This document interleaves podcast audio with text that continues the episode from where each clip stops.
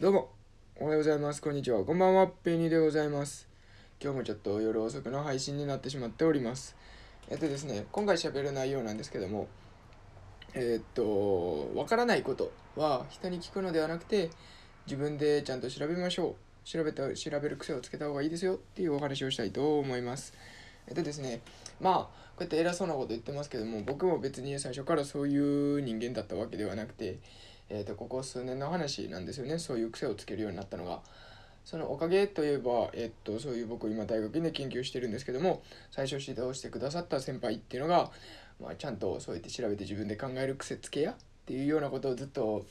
えー、としつこくしつこく言ってくださったおかげなんですよね。最初の頃僕も分からんかった。らどういうことなんですか？どういうことですか？ってめっちゃ聞いてたんですよね。その人何でも答えてくれるから。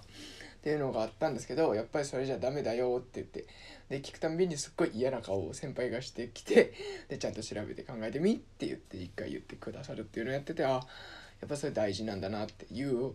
ことに気づいてしかもそう自分で調べる癖つくと何がいいかってあこれ調べたい時はああいうこういう検索の仕方とかここ調べればいいなとかお気に入りのそういうまとめサイトとかも見つかったりして結果的にえーっとその後すごく便利になって自分のためになる帰ってくることが多いっていうことがあるんですよね。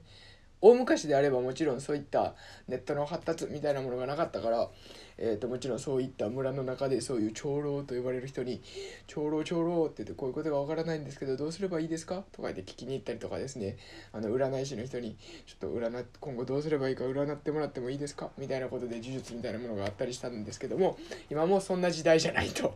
まあ皆さんよく分かってると思いますけどこのインターネットで何でもどこでもいつでもどこでも世界中で人とつながれるっていうような、えー、と世の中なのでまあそういったえーっと自分で、えー、と分からないことは調べて解決して自分の頭で結論を出すっていう癖をつけるといいんじゃないかと。まあそう自分で考える癖をつけるとしかも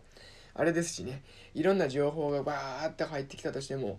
あの自分でこっちはこれはいいのか悪いのかっていうその判断っていうか取捨選択みたいなものができたりすると思うので、まあ、そのそういう面でもいいんじゃないかなっていうふうに思っております。というお話でございました。はい。今回は以上になります。えー、と今回の内容が良かったと思う方はぜひいいねの方よろしくお願いします。また Twitter の方でもね、えー、とこういった日々の気づきみたいなものや、えー、と音声配信についてのツイートなどを、えー、としております、えよかったらフォローの方もよろしくお願いします。詳細の方に Twitter のリンクは入っておりますのでよろしくお願いします。はい。今回は以上になります。ありがとうございました。